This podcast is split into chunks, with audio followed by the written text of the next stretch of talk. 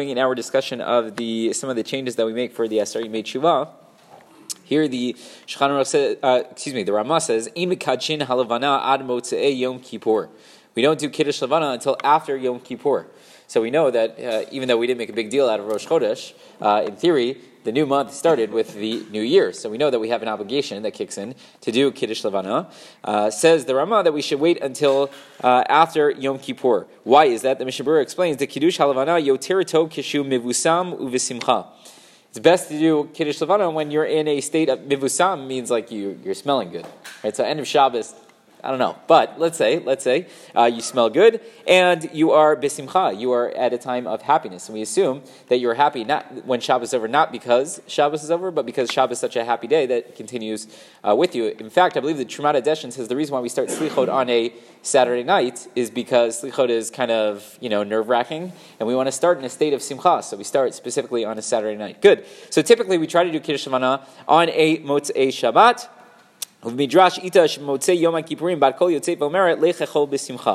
And we have a midrash that tells us that after Yom Kippur, a bat kol, a heavenly voice comes out and tells us, "Go and eat uh, your meal, break your fast with happiness." So there's an additional element of happiness that we have after Yom Kippur, the eimat hadin, so to speak, the fear of judgment, leaves us, not in a bad way, not like we could do whatever we want now, but that uh, stress is off of our shoulders to some extent, and therefore we're a little bit more happy, so that's why we want to wait until then.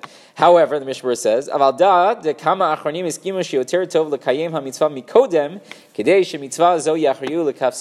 says some argue that no, you should specifically do it during this week. Specifically do uh, the Kiddush Lavana on uh, Shabbat Shuvah or Motzei Shabbat Shuvah because it will be an added an added merit. And we know that if we're hanging in the balance, so to speak, we want to rack up as many merits as possible. This is an important question that comes to building my sukkah. When should I build my sukkah? So uh, we are familiar with the idea that immediately after Yom Kippur, I should go and I should build my sukkah, right?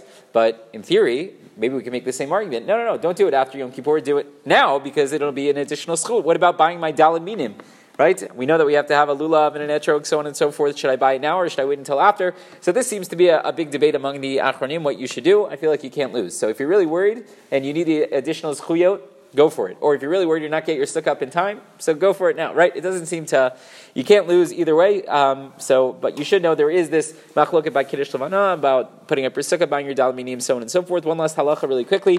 The uh, Rama says, the Shabbat shebein Rosh Hashanah Yom haminag lomar bo tzidkatcha. We will say tzidkatcha at uh, Shabbat Mincha, God willing, uh, because it's not necessarily a time of great happiness. So typically, uh, we will say Tzidkatcha unless it is a time of great happiness. And the Mishnah Berurah also adds that we have the minhag to make sure that the person who says the Haftarah of Shabbat Shuvah is not a na'ar, is not a young lad. So hopefully, this young lad, God willing, will be saying the Haftorah. But uh, again, a little bit about Shabbat Shuvah and this week. Rabbi Chanan ben Kasha